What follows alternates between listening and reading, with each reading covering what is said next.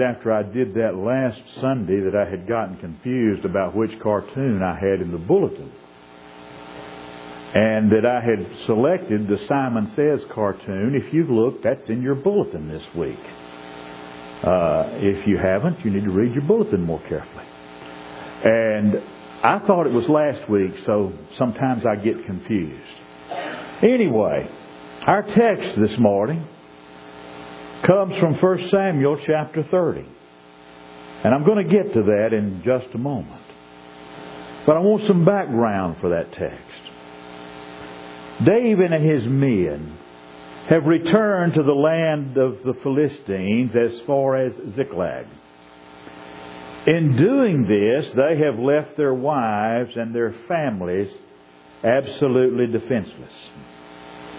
Well, since their wives and their families were absolutely defenseless, the Amalekites were more than happy to take that opportunity for some retaliation.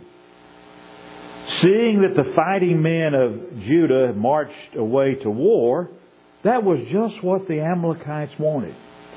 They could take revenge now on David, and they could spoil this defenseless country.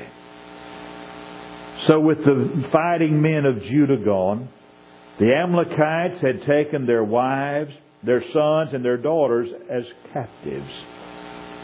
Now, don't you dare think for a moment that they spared their lives because the Amalekites were a kind and merciful, civilized people. They spared their lives of their wives, their sons, and their daughters because they were valuable to the Amalekites as slaves. So when David and his men returned, the souls of all of them were grieved because their wives and their children were gone. Their souls were grieved and they were saddened. But soon, their grief turned to anger. And they actually began to talk about stoning David. So here's David with this hostile, angry crowd of people wanting to stone him. And he's left almost without a friend. And so our text says in 1 Samuel chapter 30 and verse 6, But David encouraged himself in the Lord his God. There are very few people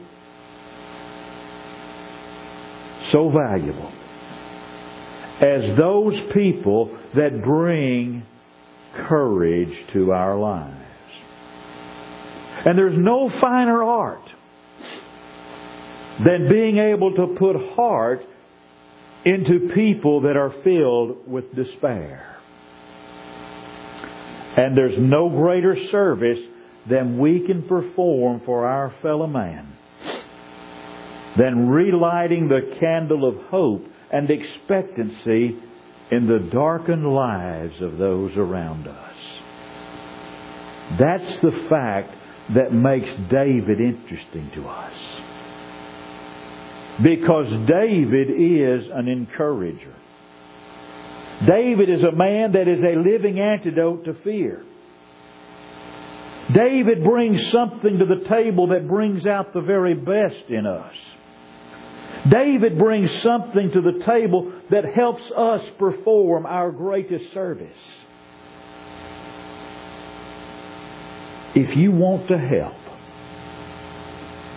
and you want to help where help is needed the most,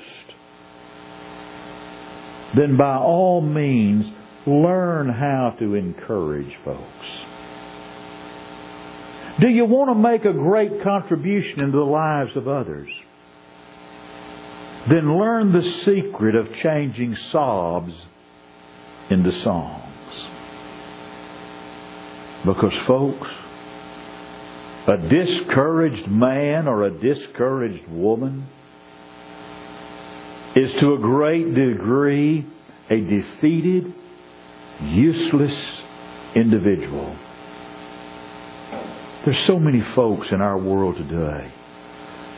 So many people on the pages of history People who in the battle of life, they do not fail because of a lack of ability. And they do not fail because of a lack of opportunity. And they do not fail because they're not enthusiastic, nor because they have no desire to be successful. So many folks fail in life because they have a lack of courage. It was fear. It was a lack of courage that caused that one talent man to fail in Matthew chapter 25. He was far too easily discouraged. And becoming discouraged, he became mastered by his fears. Fear. Discouragement. It takes the spring out of our step. It takes the elasticity out of our step. It kills our initiative and saps the last ounce of strength from our spirit. If we are going to be, be successful in life, if we are going to be successful in whatever it is we attempt, if we're going to be successful as God's people, we have to work with hope in our hearts. It's true in the business world. It's true if we're fighting some physical disease. And if we're going to master the battle, win the battle, and master a Christ-like character and live for Jesus, we've got to have hope in our hearts. We must not. We cannot allow ourselves to become melancholy and discouraged. Because when we become melancholy and when we become discouraged, we lose the battle. Discouragement. That is one of the greatest sources of human misery. Look around you. Look around you in this world of ours today. And there are so many people in our world today that are unhappy. Walk through Walmart and see the furrowed brows and the scowls and the frowns. And it's not just because they're in Walmart that they're unhappy. Do you know why they're unhappy? Because so many people in our world today have become discouraged. So many people in our world today have lost heart. And a discouraged heart is a heart that is without joy. And if you're discouraged this morning, there's very little brightness in the sunshine for you, even if it was shining outside. If you're discouraged this morning, the springtime that's just around the corner, the springtime that Mike prayed about, there's no beauty in springtime for you. If you're discouraged, there's no perfume in the rose bush. And there's very little music in the song of the birds early in the mornings. A genuine case of discouragement. A genuine case of discouragement blinds us to a million treasures of beauty that are there for us to see and to grasp hold of. Discouragement is enough to make us miserable in spite of the laughter that exists in a God ordered world. But someone who is an encourager keeps the song in life. Someone who's an encourager prevents life from becoming burdensome, tedious, and useless. That's what makes David interesting to us in our text. You see, David puts heart into us. David makes us look up. And he makes us laugh. And he makes us sing. Has anybody talked of stoning you this morning? No. They were talking about actually stoning David, and David, it says, but David encouraged himself in the Lord his God. David makes us believe in the dawn of tomorrow. David would write in Psalm 30 and verse 5, Weeping may endure for the night, but what, David? But joy comes in the morning. The encourager helps us forget our failures. The encourager helps us forget our defeats. The encourager helps us fling away our fears and lay hold on hope and the expectation of victory. But I want you to notice the text again. It does not say that David encouraged others, does it? It does not say David encouraged those around him, even though that's true. Our text says David encouraged himself personally. I believe that that is the biggest thing you can say about David. Write this down. It's on the final exam. That is an absolutely essential ingredient to the real encouragement of others. Being able to encourage yourself. It is next to impossible for me to give to others a courage that I do not possess myself. It is hard for me to allay the fears of others when my own knees are knocking together playing a tune. It's difficult for me to convince others of victory when I am a slave myself to the fear of defeat. We've got to be able to encourage ourselves. Being able to encourage myself. For you to be able to encourage yourself. It's a fine art and it's worth learning. I'm not going to lie to you. It is a great privilege to be encouraged by others. It's a wonderful thing to have a friend that can put hope into you when you are hopeless. But sometimes there is no such friend available. Sometimes we seem to be forgotten. Sometimes we seem like we're alone and absolutely left to ourselves.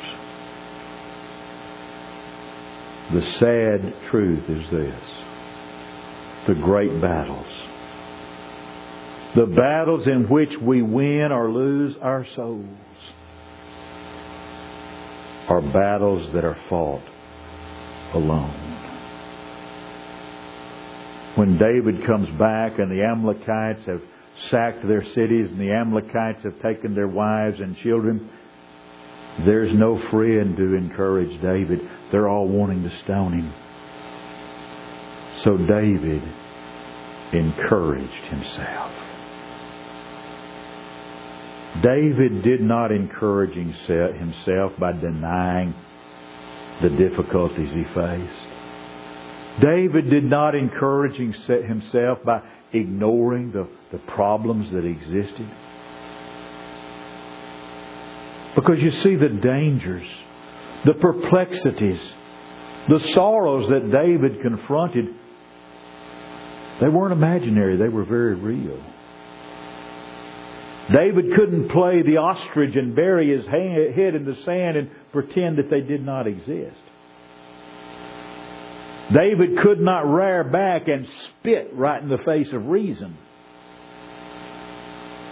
He couldn't throw dust in the eyes of common sense and deny the reality of the perils and the sorrows that he found himself in at that point in time.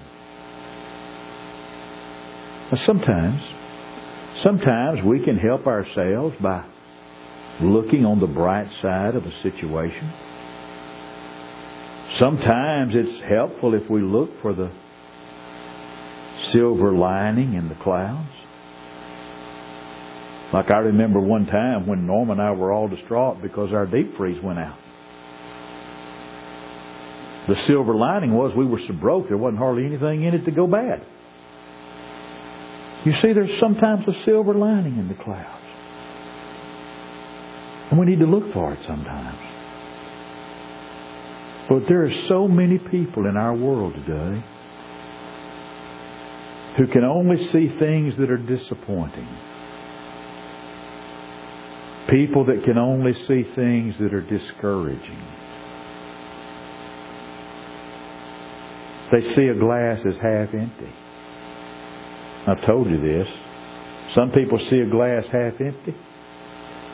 Some people see a glass half full, right? I see a glass that's full. It's half full of liquid and half full of air, but it's a glass that's full. But so many people can only see the dark side of things. They see the things that are discouraging, the things that are disappointing, the things that are disheartening. They have a very keen eye only for what makes for despair. They have an ear that's attentive to nothing except the discords of life. And they seem unable to rejoice in life's common mercies and life's everyday blessings. And yet, believe it or not, I have more hope for that kind of person than for that individual that closes his or her eyes to the plain, obvious facts of life simply because they might be a bit unpleasant and deny their reality. David did not encourage himself by the thought of his own goodness. And David did not encourage himself by the thought of his own greatness and his own power. David did not encourage himself by reaching back and patting himself on the back or telling himself, Oh, David, you're a great guy, David. He didn't tell himself how righteous he was or how resourceful he was or how saintly he was. The simple fact is that few of us have sufficient goodness to be of any great consolation to ourselves in times of disappointment and discouragement. But notice something else. Pardon me. David did not encourage himself with the idea of tucking tail, quitting, and running away and giving up. Sometimes folks try to encourage themselves that way. Let's say we've decided to take on some task or some obligation. And things just don't go quite the way we expected. It's not quite as successful as we had hoped for. So what do we do with a situation like that? Sometimes folks, instead of making up their mind to put more energy and effort into the task, make up their mind to just give up, throw their hands up and quit and say, I'm done. We have set out to complete the task in life of living for Jesus, of being Christians. Guess what happens to us along the way? We stumble. We falter.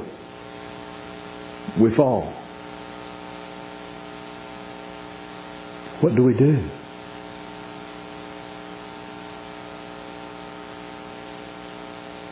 Do we try and hide ourselves away in the crowd? Do we stop trying? Do we give up? We press the battle in Jesus' name. To encourage ourselves with the promise of quitting is the encouragement of a coward and will only result in complete defeat and total discouragement. Okay, fine. How did David encourage himself?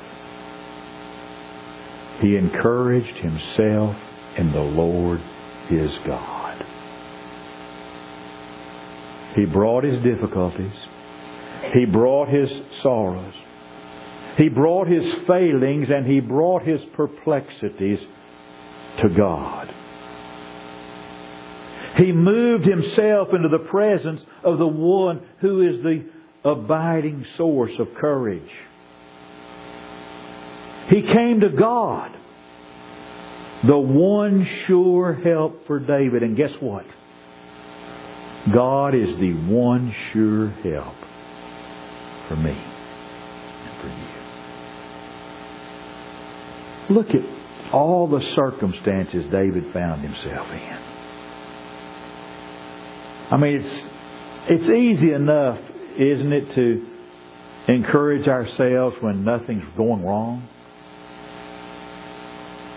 Well, we can say, sure, David was a great man and a great soldier. Everything was coming his way.